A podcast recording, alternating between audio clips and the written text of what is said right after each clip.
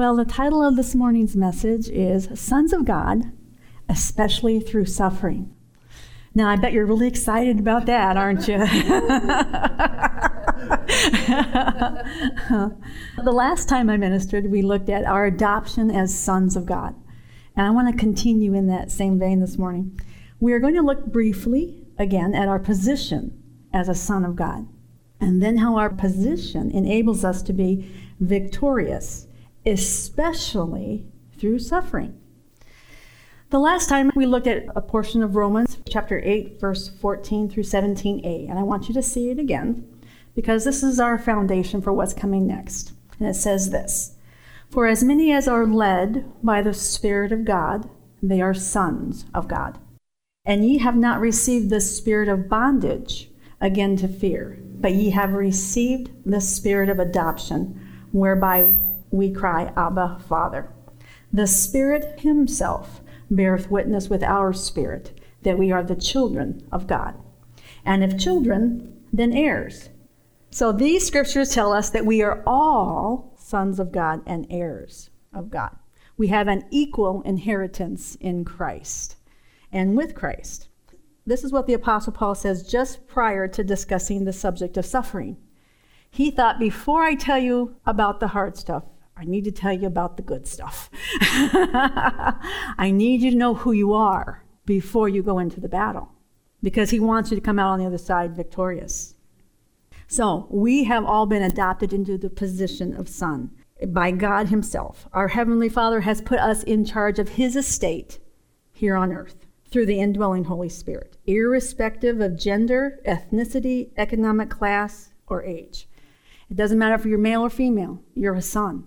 It doesn't matter if you're three and you've just accepted Jesus Christ, or you're 73 and you've just accepted Jesus Christ. You have been made a son, seated at the right hand of the Father in Christ Jesus. So even little children can lay hands on the sick and see them recover. And actually, they're usually better at it because they're not expecting anything other than Jesus to show up. The faith of a child. So all believers are sons. And we're not just supernaturally born again sons, but we're adopted. And that was his point. We have the spirit that has caused us to be placed as a son. One of the main reasons someone was adopted as a son was so that they would rule and reign in their father's place. That is our position on this earth to rule and reign the same way Jesus did when he was here. At the time that the Apostle Paul wrote the book of Romans, adoption was the preferred means of placing someone in a position to acquire a specific governmental seat.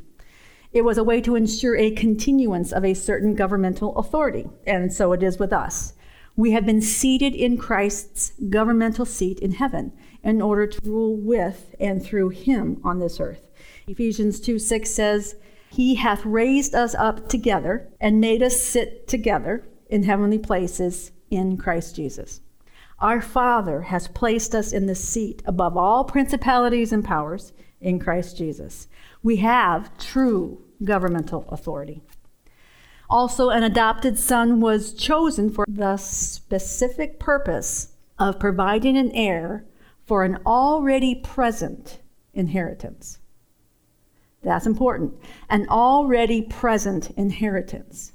He was going to step into and take control of everything that the father had. An adopted son was someone who would receive everything that belonged to the father. The adopted son would receive his father's name, his power, his, his wealth, and his influence. Absolutely everything. And everything is ours through Christ Jesus. 1 Corinthians 3 21 through 23 says, So then, let no one glory in men, for all things are yours. Whether Paul or Apollos or Cephas, because they were fighting over who was their favorite. but he goes on and says, or the world, or life, or death, or things present, or things about to be. All are yours. And ye are Christ's, and Christ is God's. And lastly, we saw that being an adopted son was actually better than just being a natural born son. Because an adopted son could not be disowned, could not be sold into slavery, and could not be killed by his father. An adopted son's position provided him with protection and security. Hebrews 13:5b says this: For he, God, has said, I will never leave you nor forsake you. Now, this is actually a quote from several different places in the Old Testament, but God has not changed. His heart for us never changes. He's saying, You can depend on me, you can trust in me, and you can rest in me. I will never, no, not ever, by any means, nor for any reason, leave you, let loose of you, desert you, or desist in holding on to you in any way. And that's just what the word never means. I will never, not ever, by any means, for any reasons, leave you, abandon you, let loose of you, or desist in holding on to you. Have you ever seen the mama in the grocery store holding on to the baby and she's dragging that kid and he's fighting every step of the way? That's our daddy. he is not going to let loose of us, no matter if we fuss about it or not. And then he goes on and he says, or forsake you. To forsake means to abandon, to be absent from you, or to leave you behind. I like that picture because when mom and dad or someone is walking with a child and they stumble and fall, well, they don't keep walking and leave the child behind. Not if they're good parents. or our daddy is a good parent. When we stumble and fall, he doesn't leave us there, he comes and he picks us up. That is God's heart for us. And that's what we need to know when we know, especially, that we're going through something that's difficult or we're facing something difficult. Our Father wants us to be secure in His love, His approval, His acceptance, and His faithfulness. Through Christ, we have protection and security. The Apostle Paul also uses the picture of Roman adoption to paint the picture of what our Heavenly Father has always had in mind for us. Not just as dearly loved children who have no authority, but as adopted sons who rule and reign through the power of the Holy Spirit. Through Christ Jesus and his finished work, our Father has given us himself and his kingdom. Everything he is and everything he has becomes ours through Christ Jesus. In Luke chapter 12, verse 32, it says this Fear not, little flock for it is your Father's good pleasure to give you the kingdom. What kingdom? He wasn't talking about the kingdom of Israel. He was talking about the kingdom of heaven. And not just later when we unzip our earth suit and step into heaven, but he's talking about here and now. Jesus said that his Father wants heaven to come to earth. Thy kingdom come, thy will be done on earth the exact same way it is in heaven. And the kingdom came through Jesus Christ. The kingdom is here by the power of the Holy Spirit. As sons of God, we have been placed in a position of power and authority to bring the government of heaven into earth. We have the right to rule and reign in this life here and now. but ruling and reigning isn't something we do on our own. It is something we do by the indwelling power of the Holy Spirit. Now, we're going to take a stroll through most of the rest of chapter 8 of Romans. Uh, not all of it, because it's like a big elephant. when I started looking at this scripture, it's like, where do you want me to get to, God? and Lord, this is a gigantic passage. And uh, it was sort of like, how do I take an elephant and serve him for dinner? Well, we're just going to do it one bite at a time. we might not get them all eaten, but we'll, we'll get most of it. Romans 8:17 says this. And if children, then heirs, heirs of God and joint heirs with Christ. If so be that we suffer with him, that we may also be glorified together. Now, the last time we looked at Romans 8:14 through 17, I left the last part off. The part that says, if so be that we suffer with him, that we may also be glorified together. And I did that because this is a transitional thought. He has just gone through this whole thing about how powerful we are, what Christ has done for us. When our Father puts us into Christ, we have his power, his authority, his name, his spirit, his love, his peace, his joy. He's already told us all of this. In fact, all of chapter 8 is really about the power of the Holy Spirit in the believer's life. You don't have to listen to your flesh. By the power of the Holy Spirit, you can walk in victory. By the power of the Holy Spirit, everything is accomplished. That is his point through all of chapter 8. But then he gets to this suffering thing. and nobody's really in a big hurry to suffer. Part of this, uh, where it says, so be that we suffer with him, that can sound as if it's a prerequisite. You must suffer so that you will be glorified with him. Well, that's not what it's actually talking about. He's transitioning into the hard things that have faced the church. In America, we are very blessed. But all around the world, people are losing their lives for the name of Jesus Christ. There's a real persecution. Now, do we have persecution here in America? Yeah. Try to say Jesus on national TV, and they get all upset. You can use the name of God, but not the name of Jesus. they have a real problem. So there is persecution. And there is even often persecution within your own families. And he knew he knew that they needed to know who they were in order to go through whatever persecution they faced victoriously. So it's not a prerequisite, it's just a fact of life. Spiritually speaking, God counts us as already having been glorified with Christ. In Ephesians 2, verses 4 through 6, it says this But God, who is rich in mercy, for his great love wherewith he loved us. E, I love this, even when we were dead in sins. With his great love wherewith he loved us, even when we were dead in sins, hath quickened us together with Christ. By grace ye are saved, and hath raised us up together and made us sit together in heavenly places in Christ. What you hear a lot in this scripture is the word together. That's what I like about it. We are quickened together, we are raised together, and we are currently seated together in Christ at the right hand of the Father. So the reality is, He didn't do anything without us inside of Him. And guess what? We can't do anything without Him inside of us. We were in Him when He died. We were in Him when He was buried. We were in Him when He was raised, and we were in Him when He was seated at the right hand of the Father. We are together in Christ. Here on this earth, I can't do anything without Jesus. Wherever I go, there he is. okay? That's the point. And what he's going to get into is when we go through hard things, there is a glory. The Christ inside shows through. There is a difference between people who have put their trust in Jesus Christ and those who haven't. I don't know if you were aware, but supposedly this we were supposed to all be raptured yesterday. that was the latest thing is that Jesus was coming back yesterday, you know. But that kind of prediction which we know is silly because nobody knows the day or the hour when Christ will return. It frightens people. They think the end of the world. Oh my, some people actually turn to Christ and get saved. We have a family member who the last big scare, and that's what it is. It's fear based. Be afraid, be afraid, be afraid. Jesus is coming. No, don't be afraid. Come to Jesus. No, no, no reason to be afraid when Jesus returns.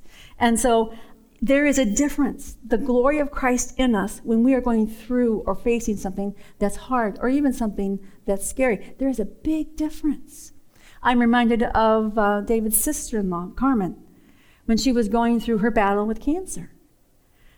In the hospital, she is praising the Lord. She is worshiping Jesus. She is glorifying Him. His power and love and mercy and goodness in her was seen by everybody around. That is what it means to be glorified with Christ. That in the midst of something that we're going through, Jesus is visible. Now, she lost her battle, but praise God, she won the war. she didn't lose by going home to heaven. Now she is truly glorified physically.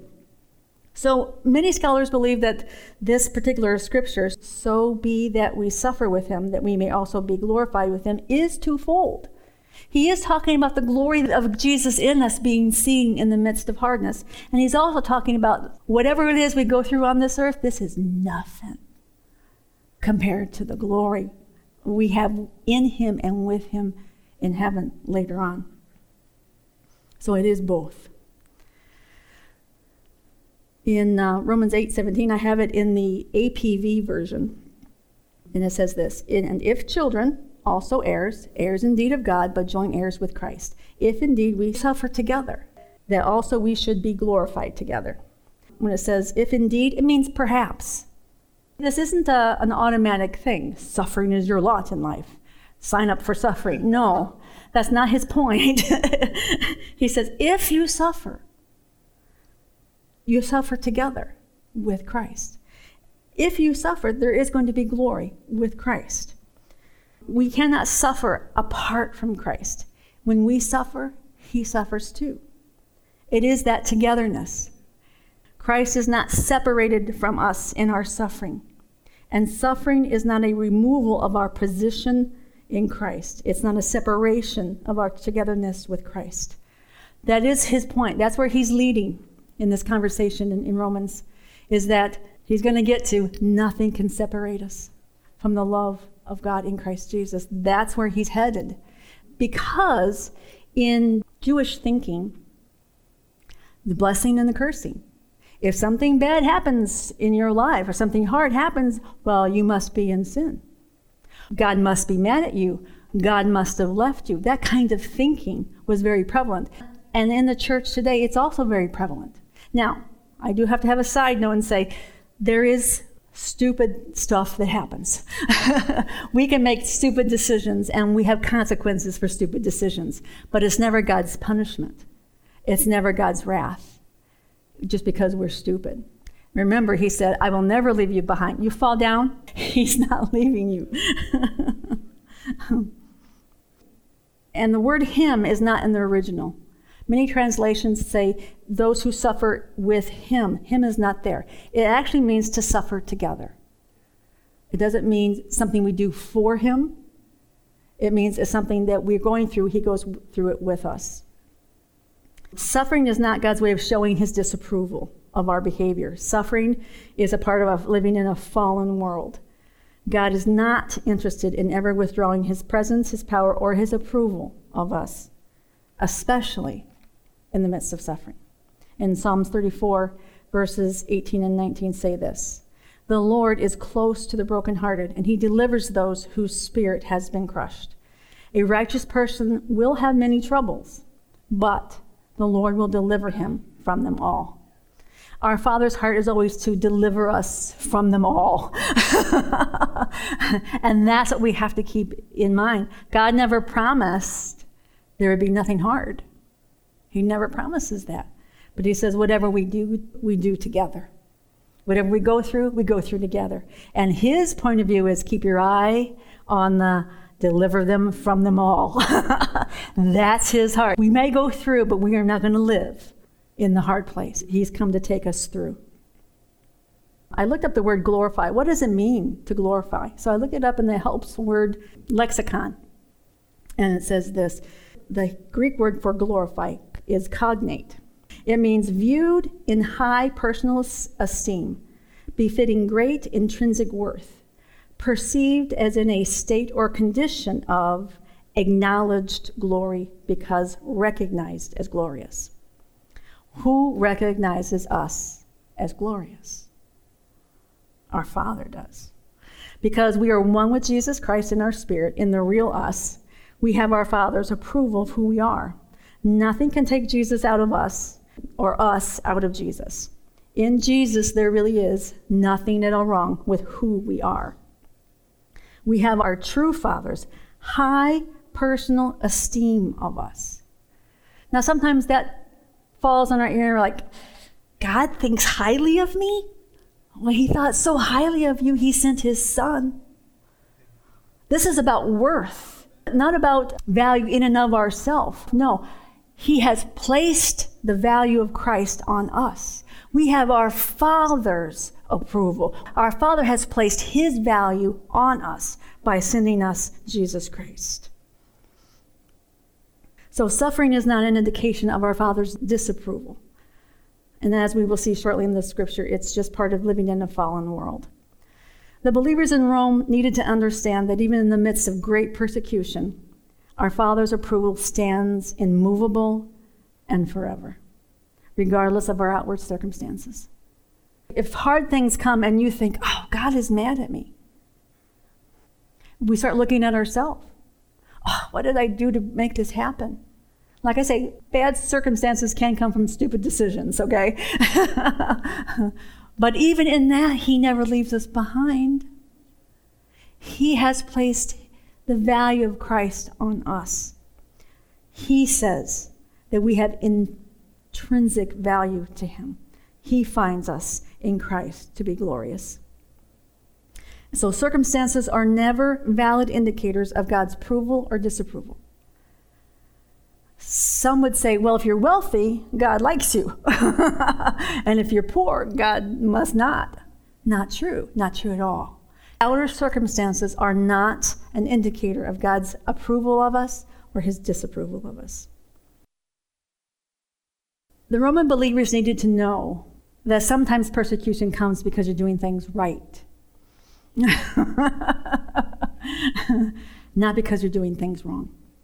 The word is very clear that persecution comes for the word's sake. Satan is always looking to steal the word, the truth of who Jesus Christ is, out of our hearts. So a lot of times he will stir up other people against you so that you will cease and desist in speaking the name of Jesus. Romans 8:18 8, says this, "For I reckon that the sufferings of this present time are not worthy to be compared with the glory which shall be revealed in us." That is the Jesus Christ in us. And that's what Paul wanted his uh, audience to understand. The rest of the world would say, "Why would you follow Jesus when it's that hard?" We could look at people around the world who are, you know, who are losing their heads for the name of Jesus and go, "Why not why not just deny him?" Really, what's the point? But they know the truth of who Jesus is. They know the truth that there is no other way. He wanted his readers to understand hard things are coming. You're going to go through hard things. But it's not an indication of God's disapproval. Don't back away from the truth because you come up against resistance. Don't back away from the Holy Spirit because you're going to come up against resistance. All of chapter 8 is about the Holy Spirit in the life of the believer. That was very controversial that God would come to live inside of man. But he says, don't back away. The glory that Christ in you is a reality worth dying for. And he told them, our life is not just about here and now. This life is a forever eternity. And anything we go through in here is nothing compared to what awaits us. Verse 19 says this For the earnest expectation of the creature, which is creation as a whole, waiteth for the manifestation of the sons of God. There is a partial fulfillment and there is a full fulfillment. The partial fulfillment is we have the Holy Spirit in us. We can rule and reign. We can speak to storms. We can speak to our bodies. We have power to release our faith with our words. That is something a king does. And we have been placed at the right hand of the Father, where we can speak to things and release the kingdom. We have the right to rule and reign. Why were the hurricanes not as bad as they were predicted to be? Because there was a whole bunch of Christians praying. There was a whole bunch of Christians saying, No, we're not going to allow this. God didn't bring hurricanes. That's the whole thing. He says, when bad things come, it's not God who brings bad things. You live in a fallen world. Stand against those things. You have power and authority. And that's why he says the manifestation of the sons of God. There will come a day when who we are, when all of our glory is going to be visible. God's going to rebirth the entire earth, and who we are will be fully manifested. In the meantime, we are earthen vessels with a treasure inside, and we can manifest the kingdom of heaven here and now. All of creation has already been reconciled back to God through the cross of Jesus Christ. Colossians chapter 1 verses 19 and 20 say this. For it pleased the Father that in him, Jesus, should all fullness dwell and having made peace through the blood of his cross, by him to reconcile all things back to himself. By him, I say, whether they be things in earth or things in heaven. The blood of Jesus was sufficient for all of the curse to be reversed. And as sons of God, we can speak to creation, we can speak to our bodies, we can speak to demonic entities, we can speak to situations, and we can tell them to come into alignment with the finished work of the cross because this creation has already been reconciled. That's why we have the right to manifest the power of God, the same way Jesus does. Now, we may not be very good at it at times. but it's something we grow in, grow in our faith, like little children, that when we lay hands on the sick, they do recover. When we speak to the storms, they do dissolve. It's a matter of releasing our faith, but we have the right to rule and reign. We have the right because we have been placed in Christ as a son for the express purpose of ruling and reigning. The scripture says that even creation is waiting in expectant anticipation for the manifestation of the sons of God. Creation wants to cooperate with us. See, this will help our faith. When I realize your body wants to listen. When I say sickness, I command you to stop. Disease, I command you to cease when we believe, not only is Jesus on our side, not only is the Holy Spirit on our side, but your body is on your side. Creation wants to cooperate with the power of God because it's already been reconciled. It wants to step into its full manifestation. In Romans 8:20, it says this: "For the creation was subjected to futility, not willingly, but because of him who subjected it, in hope that the creation itself will be set free from its bondage to corruption and obtain the freedom of the glory of the children of God. God foresaw that the new heavens and the new earth were on the way, that there would be no more curse, just like for us. There's no more curse. We can walk in that truth. Romans 8:22. For we know that the whole creation has been groaning together in the pains of childbirth until now all these hurricanes and weather changes and all of that, people are like, get ready for the end, get ready for the end. No, get ready for the birth. Get ready for the birth. He says, as the time draws near, there'll be more and more birth pangs. Not death threatenings, birth pains. The new creation is going to come. Christ will return. 823 says this For not only the creation, but we ourselves who have the first fruits of the Spirit. Love that. First fruits. By the power of the Holy Spirit, we can walk as Jesus walked. We can do the things he did, being led by the Spirit, not of our own volition, being led by the Spirit. He says, What you have is only first fruits. He says, A little dab will do you until the rest of it gets here. it's the first fruits. he says, There's a fullness coming that we haven't even begun to explore. I like that. We have the first fruits of the Spirit, grown inwardly as we wait eagerly for the adoption as sons, the redemption of our body. That's the fullness of our adoption. That's the fullness of our salvation, is that we get brand new bodies. We and the entire creation are waiting for the fullness of salvation. God has already reconciled all things back to himself, including the earth, but we haven't yet experienced all that there is. But there is a time coming when what God has accomplished through the death, burial, and resurrection of Christ will become completely visible. Both our natural bodies and this physical earth will be born again from the dead. There will be a day when our bodies stop arguing with us. and our bodies will be in complete alignment with the finished work of Jesus Christ. Paul's point here is that there is suffering for believers due to the fact that we live in an unregenerated world with unregenerated people. So there will be persecution, there will be loss, there will be challenges, there will be hard things, there will be things we don't completely understand until we get to heaven. But his point is this don't let those things tell you who you are. Don't let those things tell you what your father is really like. Don't let those circumstances rob you of the truth of who God says we are. We are His dearly loved children. And instead of listening to circumstances or naysayers, let the Holy Spirit remind you of who you really are. You are sons of God. Now, it may not sound like it, but the Apostle Paul is actually bringing a message of great hope. It is the message of don't quit, don't give up. Know who you are, know who lives inside of you, know who's on your side. God Himself is for you. God Himself has high esteem and value on you. Know and understand that the finished work of the cross is truly finished, and one day we will see it in its entirety. But in the meantime, stay in hope and stay in prayer. Not the world's idea of hope and prayer, but biblical hope and Holy Spirit prayer. In verses 24 and 25 of Romans 8, it says this For in this hope we are saved. Now, hope that is seen is not hope, for who hopes for what he sees?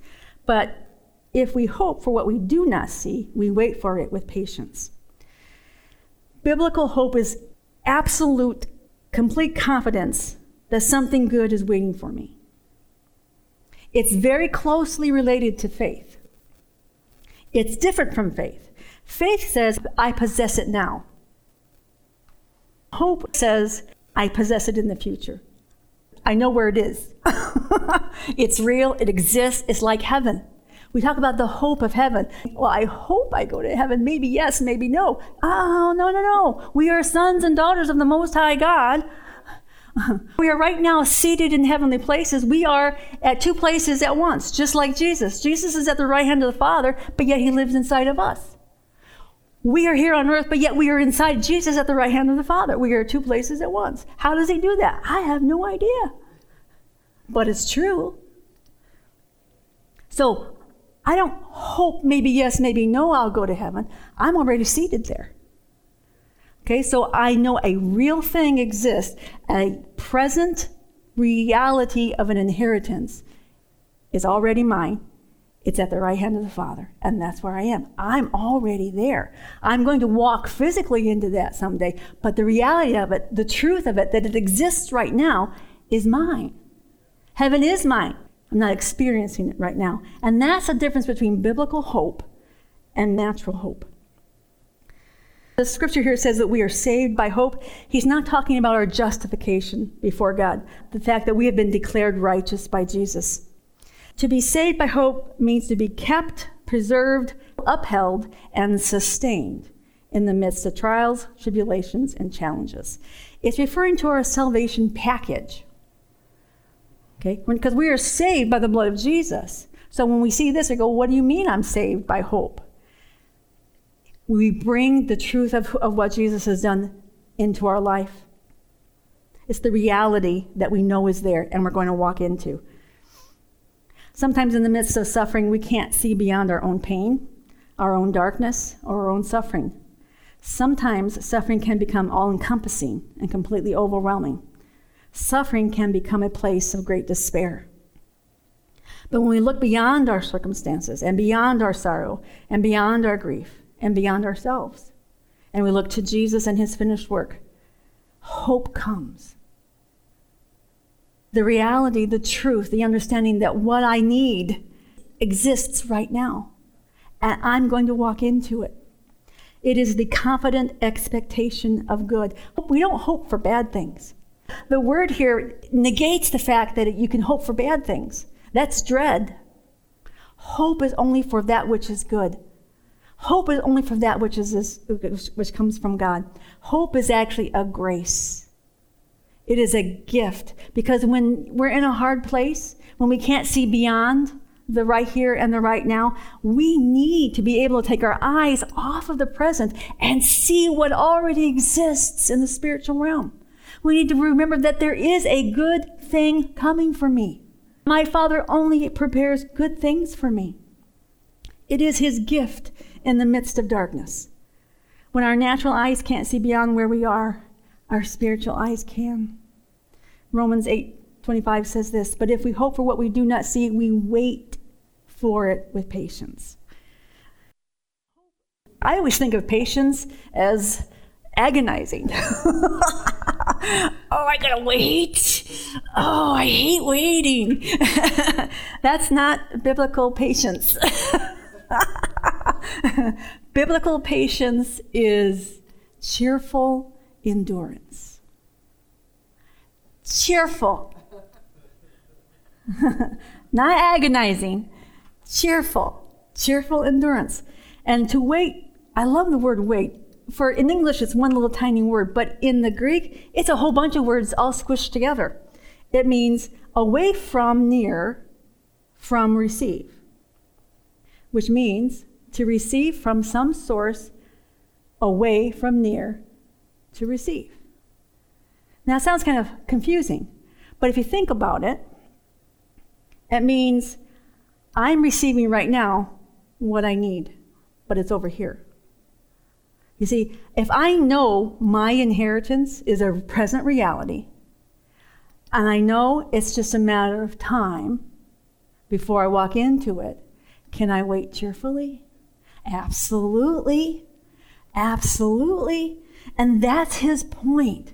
When what we have in Christ becomes so real, when we are so confident of our Father's goodness, when we don't have it in hand, we can wait cheerfully, knowing it's just a matter of time. The Lord, when I was thinking about this, I said, Give me a good picture. And He gave me this picture. There's a child who is in need of a heart transplant. So that child's name is placed on a list. That child needs a heart. So now the parents have to wait for someone to call them and tell them that there is a heart available. What you find is they're in what they call natural hope.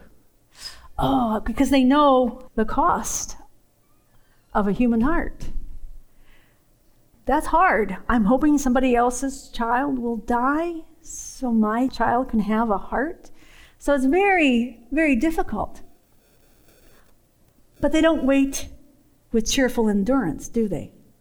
They're praying, they're pleading, and they're begging. That's normally the way it goes because only God can provide this. But they're not certain if a heart will become available in time to save their child. That's natural hope. Biblical hope is when they get the call, the heart is here, it's a match, and it's here at the hospital waiting for you. There's a waiting between, because sometimes it's on the other side of the United States. They have to get on a plane and go. That time between hearing it's here, it's waiting for you, come and get it, that's biblical hope. I've received it. I know it's right there, and I'm going to go and get it. That's biblical hope. When we can wait, we can receive from some source, God, a ways off. And then we can wait cheerfully. We can be patient because we know we have what we've been waiting for. It may not be in my hand, but it's just as real as if it was. That's biblical hope. In verse 26, the Apostle Paul marries the concept of hope to prayer. He says, likewise, which means in the same manner. Likewise, the Spirit helps our weaknesses, for we do not know what to pray for as we ought. But the Spirit Himself intercedes for us with groanings too deep for words. And He who searches hearts knows what is the mind of the Spirit, because the Spirit intercedes for saints according to the will of God. When he says, likewise, the Spirit, he's referring to the fact that all through chapter 8, it is the Spirit that does it all. It is the Spirit who gives us life. It is the Spirit who helps us conquer the flesh. It is the Spirit who gives us hope. It is the Spirit who does all of the work. And then he says, just so you know, you don't have to work really hard at this either. Praying is a gift of the Holy Spirit too. Holy Spirit led prayer. Now, in within this, this particular kind of prayer that he's talking about, it's talking about the kind of prayer that happens when you're overcome by something. It's the kind of prayer when you haven't any words. Probably you have only tears. Is when, when you come to God and you can't think of the right things to pray. You know, recently with the hurricanes and all the flooding, you're watching TV going, Oh, Jesus, oh, Jesus, help them, Jesus. You know how ineffective that feels? I don't know what to pray. And he, goes on, he says this what to pray thing, because it says we do not know how we ought to pray. It means as is necessary. In other words, he's saying it is not up to us to figure out how to pray the right thing to get the job done. The Holy Spirit will help us to pray. In other words, He takes the desire of our heart. He doesn't do our praying for us. Okay? That is the other, if you go off kilter here that I don't have to pray about anything. The Holy Spirit will pray for me. No. this, he helps us. He comes along and helps us, okay? He helps us. So sometimes when we come to God, when something is so big, like all the flooding and the hurricanes and the fires, I don't know what everybody needs. My prayers feel pitiful. Because all I can think is, Jesus, help! Jesus, help!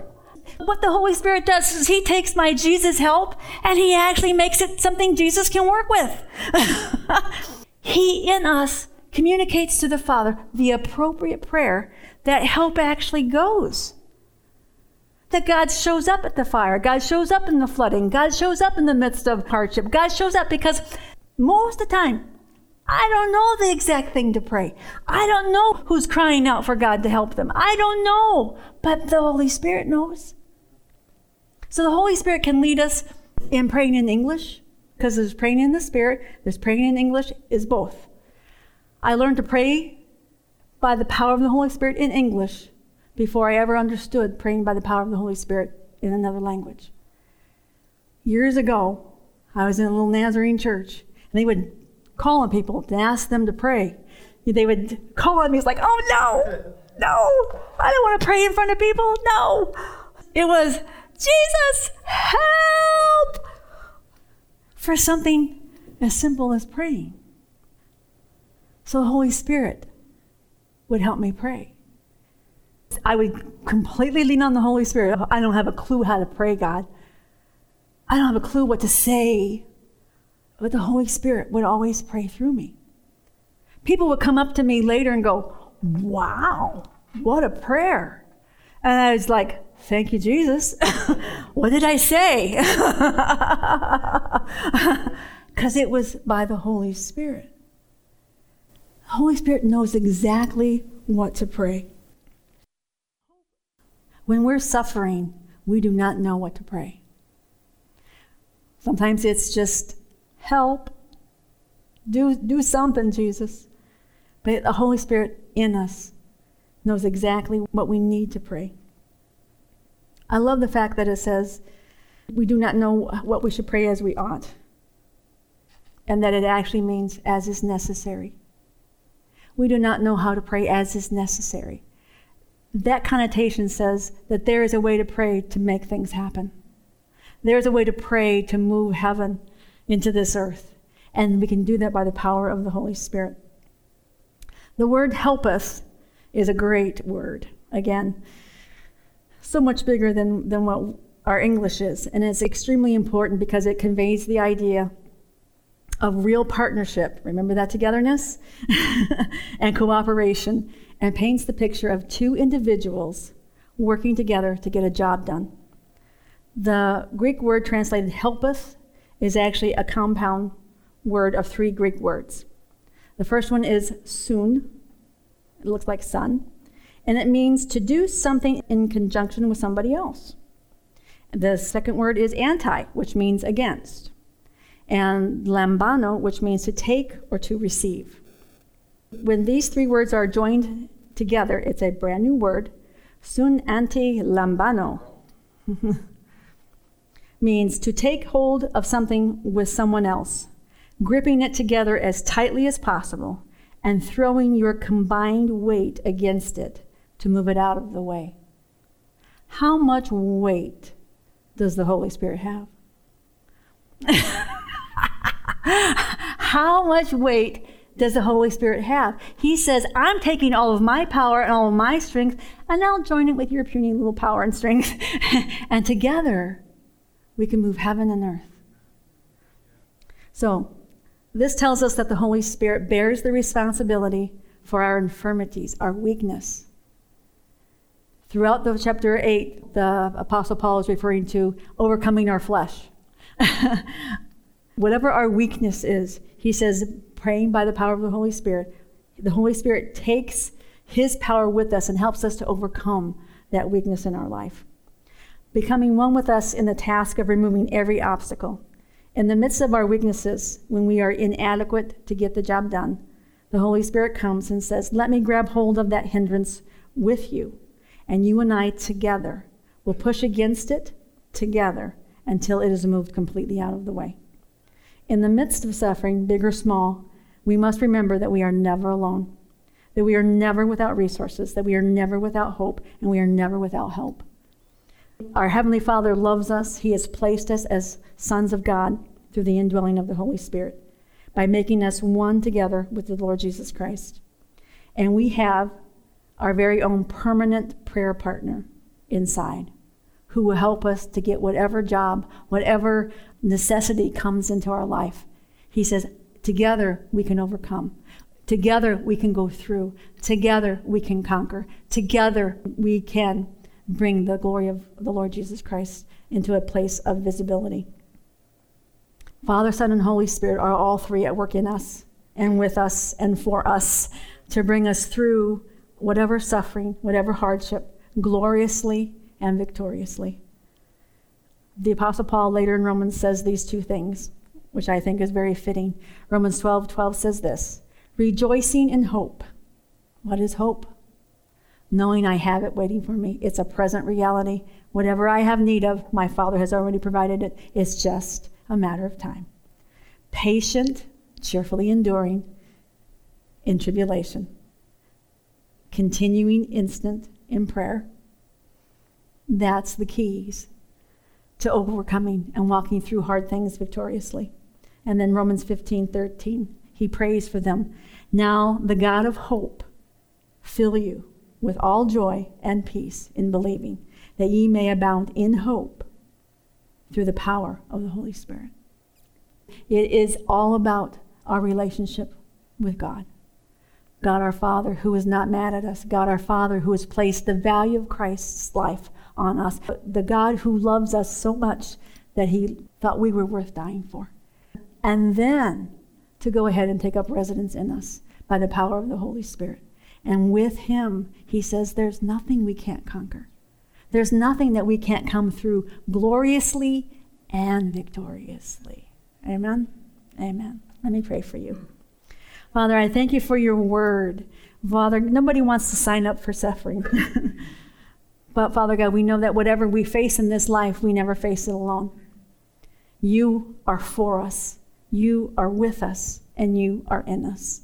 You have given us everything we need for life and for godliness. You have provided us with your very own life, your very own gifts, your very own presence.